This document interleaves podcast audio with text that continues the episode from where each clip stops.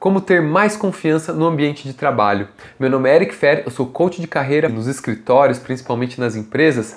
O trabalho em equipe, o trabalho, a interação entre as pessoas é essencial. Não tem como hoje você trabalhar sozinho, mesmo fazendo um home office, ainda assim você vai estar interagindo remotamente com vídeo, com áudio, com alguém. Principalmente nesses momentos de interação, pode ser que esteja acontecendo uma coisa com você. Você se sinta pouco confiante para interagir. Ou até pior, parece que no momento da interação com as pessoas você não é ouvido.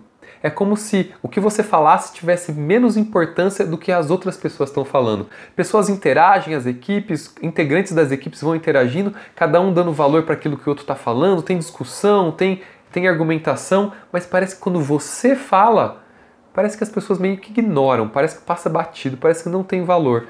Por que, que será que isso acontece?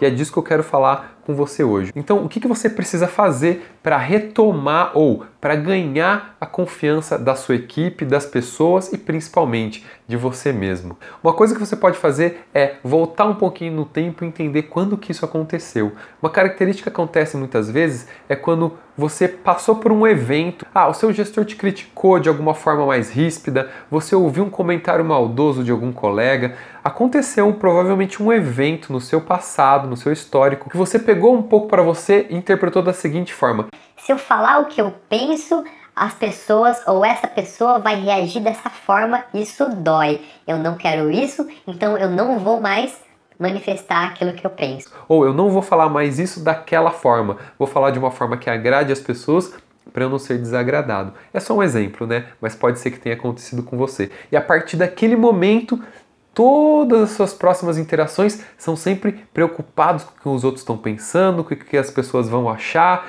e também evitando a dor de receber uma crítica, recebendo alguma palavra que não te agrade. E qual a consequência disso? As pessoas acabaram te vendo como uma pessoa sem confiança. Na hora que você fala, provavelmente você deve dar uma gaguejada ou você demora muito para falar aquilo que você quer, querendo escolher as melhores palavras. No fim, o resultado é um só. Parece que as pessoas não têm confiança em você e parece que você mesmo não tem confiança em si. Então, o primeiro passo é reconhecer, é tomar consciência dessa situação, desse momento. As pessoas não confiam em mim, ou elas não querem ouvir, ou não dão valor para aquilo que eu estou falando, talvez porque eu primeiro não esteja dando valor para aquilo que eu mesmo falo. Ou a forma que eu me expresso, meu manifesto, é uma forma que não traz confiança. Então vamos lá, vamos tentar resolver um pouquinho essa questão da confiança. Primeiro passo, tomada de consciência desse comportamento, como você está agindo com as pessoas. Segundo passo, identificar qual é a frase, qual é a voz que vem na sua cabeça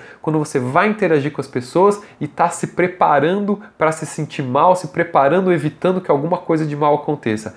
Será que vem alguma coisa assim? Poxa, se eu falar isso, eu posso ser julgado? Será que eu vou ser criticado e eu não quero? Qual é a frase?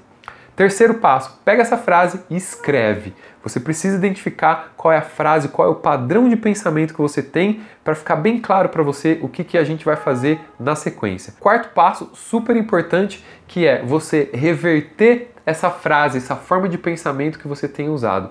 E como é que você faz isso? Escrevendo uma frase que se opõe àquilo que você escreveu. Por exemplo, se sua frase fosse eu tenho medo de crítica, qual é a frase que você poderia usar para reverter esse eu tenho medo de crítica? Você poderia escrever: Minha opinião tem valor e eu vou ser ouvido. Ou você poderia escrever: Cada crítica é um aprendizado para mim. Então, a ideia é você criar uma frase que seja positiva e que seja oposta àquele pensamento que você estava tendo.